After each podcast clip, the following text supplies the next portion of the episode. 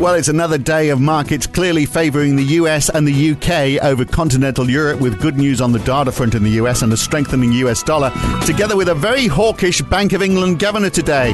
Whilst Europe, well, it offered very little except some very mixed data. Even Draghi hopes couldn't drag the euro up overnight. And today, Philip Lowe, what will he have to say in his parliamentary testimony, particularly with the AFR leading today, about a raging bull in stocks and housing from the years to come of low interest rates? It's Friday, the 5th of February 2021. It's the Morning Call from NAB. Good morning. Well, US stocks are on the rise again, 0.9% up for the Dow, still about 0.7% off its all-time high. The Nasdaq is also about 0.9% up, but it is within a whisker of its all-time high. And the S&P is up 0.8%. We're still seeing the remnants of the Reddit saga, by the way. GameStop is one of the 10 most traded stocks in the US today, losing a third of its value in one day. And the VIX is still over 20, so the retail trader's story hasn't gone away just yet. The US dollar has resumed its recent climb back. It is up another 0.4%. This morning. On top of that, the pound has managed another 0.1%, whilst the euro has fallen 0.6%. The Aussie is down a third of 1% as well. Not much in US bonds to speak of, but a 7 basis point rise in 10-year gilt yields. How much of that is to do with the Bank of England, we'll find out in a moment. And oil is up more as well today. WTI notching up another 1.5% rise to well over $56 a barrel. And today it's Gavin Friend, NAB's senior market strategist in London. It's fair to say a lot of enthusiasm today on both sides of the Atlantic. Well, by both sides, I mean the US and the UK. In the US, those weekly initial jobless claims were lower than anticipated. Factory orders doing better than expected. And of course, those daily new COVID cases are coming down as well. We're a 7-day moving average now of 136,000, which is a lot, it sounds, for a day. But in mid-January, it was double that. Aside from a rise in hospitalizations in New York, which is not terribly good news, they are rolling out 1.3 million vaccines per day. So it is all good news, isn't it? Which is why we are seeing the dollar doing so well today. Yeah, morning, Phil. I mean, you could add into that as well, that shopping list, decent results from eBay and PayPal. But I think you're right. There is this emerging narrative in recent days that's been driven by a combination of better US economic data and the sort of relative growth story between the US and Europe. I think an important distinction here is the change from the base case, from earlier in the year, which was that the US, because of COVID, would be at the back of the recovery queue. The more rapid vaccine rollout the expectation and likelihood of US fiscal assistance, the pandemic relief plan, whatever size it is, are in clear contrast to what is happening in Europe. So it's that relative story. You mentioned claims, weekly claims. On a Thursday, these were for the week to the 30th of Jan, 779,000, the lowest since November. Still elevated, but down from 812,000 and better than the 830,000 consensus. Claims for gig economy workers also fell. Encouraging, really, this report, because there was a downward revision to the prior 2 weeks. The number of first-time claims fell, and lastly, because restrictions are gradually starting to ease, and as the vaccines are rolled out, we might optimistically look for claims to start trending lower. And, all of this is part of that narrative we're talking about. Now, you add in the data and the vaccine optimism. You think about Wednesday's ISM non-manufacturing, 58.7, i.e. nearly 60. This is the service sector that drives the US economy and is supposed to be the one, in the crosshairs of the pandemic hit. In Europe, in contrast, aside from Germany, services PMI is at 45. And so, we're starting to see this narrative play out in areas of the market. Well, yeah, like we are seeing the yield curve steepening, aren't we? Yeah, we are. And it's a great point. I mean, you look at... So the 10 years, we're up at 114, 115. Inflation expectations are rising. So in 10s, US 10s, the break-evens at 218. That's matching the 2018 highs. Yes, historically, we have seen, US break-evens up trading in a sort of a 2.25 to 275 range. We're not up there yet, but this is as high as they've been for a couple of years.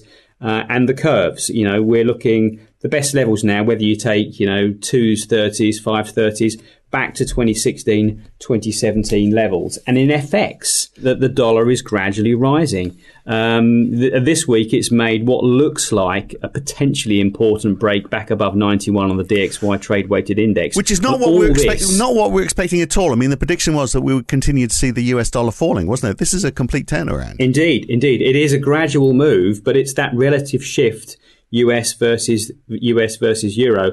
And I think also, you know, if you look at the big currencies in this, sterling, the euro and the dollar, both the dollar and sterling, who have both got, you know, success on the vaccine front, are pushing pushing the euro weaker. Is this all overplayed though? Because it is just that, isn't it? So, and that's quite a short-term thing. I mean, Europe will catch up eventually. I mean, and we are seeing, you know, mixed results admittedly coming from Europe because they've been in lockdown. So even, you know, construction PMIs were down across the euro area and for the UK. But then December, we saw retail sales bouncing back, for example. So there are glimmers of hope. In fact, you know, in December, actually up on December 2019 when we knew nothing about the pandemic. So at least they were going shopping in Europe. So, I mean, it's not as though it's a complete basket case. I would agree. And we can point to, you know, pockets of optimism. Mario Draghi, you know, he's got the gig. Can he cobble together if he's got enough support to get this coalition? I think that's going to be a really positive force.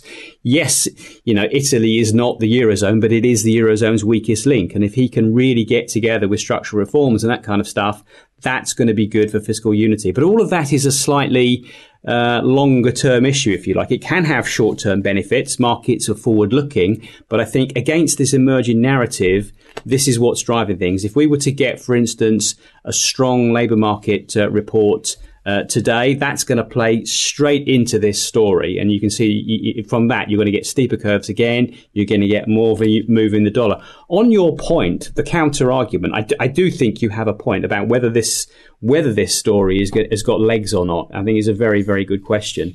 I mean, we don't yet know what's going to be in Joe Biden's pandemic relief plan. We know he's still going for $1,400 in the checks, but he's prepared to actually crimp back on how widely distributed that's going to be. You know, a lot of that money will go into savings. Some of it will get spent. Some of it will be a sugar rush. Some of it is badly needed, but it probably won't be as big as markets had thought in the first part. And it won't be angled at structural reform. In the UK, it's the same argument. Yes, we've got a very rapid vaccine rollout coming through, but we have, despite the Brexit deal, there will be some economic scarring from that. You know, we know that the trade deal isn't going to give us, you know, the kind of access to the markets to the European market that we thought before. No. Yeah. You know, so there are downsides to both on this. There are, and on that, you know, today the Bank of England governor was asked about, you know, consideration of Brexit. He said, "Well, Brexit is not factored into our equations at all. We haven't changed our position on anything since the last Bank of England meeting, which was before they didn't even know there was going to be a Brexit deal." Tabled at that point. So look, there was enthusiasm, wasn't there, from the Bank of England overnight, even though the data wasn't very exciting, a 4.2% drop in the GDP forecast for Q1. They say 7.8% unemployment this year, but they made a big thing of this £125 billion that was added to savings accounts last year, and they think that that's what's going to help this recovery in the second half of the year. You've got to be a bit cautious about that, of course, because the people who are holding those savings are people who are well off, who might be reluctant to spend it. But they, you know, if they can jolly people along to get out and spend, then they're quite enthusiastic. I mean, it was a pretty hawkish meeting, wasn't it? It was, and a lot of interest on negative rates. You know, the Bank of England governor, Andrew Bailey, there, very clear about this is something that, you know, the bank's just done this review.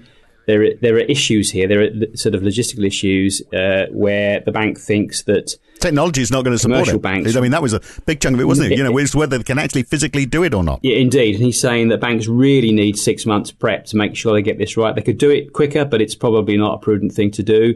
But whether it's going to be used or not is the question. And he's saying 6 months. You could say, well, on that basis, then it's not going to be used between now and the August quarterly meeting, which is, you know, the bank tends to roll these big things out at quarterly timetables, which means, you know, by that time you'd imagine the recovery, as long as there isn't, you know, another mutation, another outbreak, that things, you know, should be going on a fair clip and we wouldn't need it.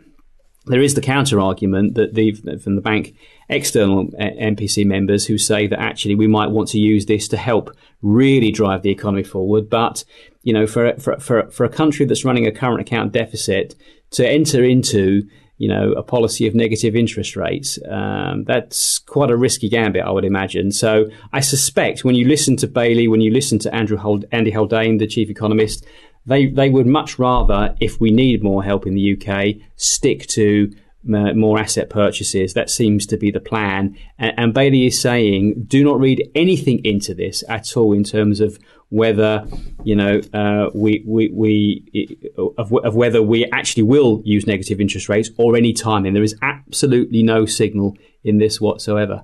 And I think that's why you've seen sterling take another leg back up again, because that seems to have scotched that argument for a period of time. Yeah. And in fact, late 2023 is when they think they're going to lift rates at the earliest. But yeah, as you say, no indication that they're going to go in the other direction. Look, I mean, this whole idea about whether it's going to drive money into assets, that's the point that's on the front page of the FT today.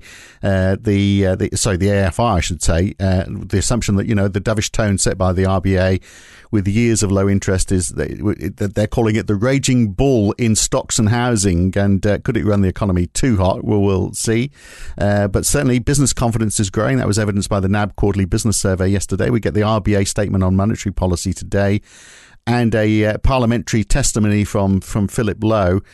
As we were saying yesterday, really, I mean, it's hard for them to be out of kilter, out of step, isn't it, with the rest of the world, whatever they do.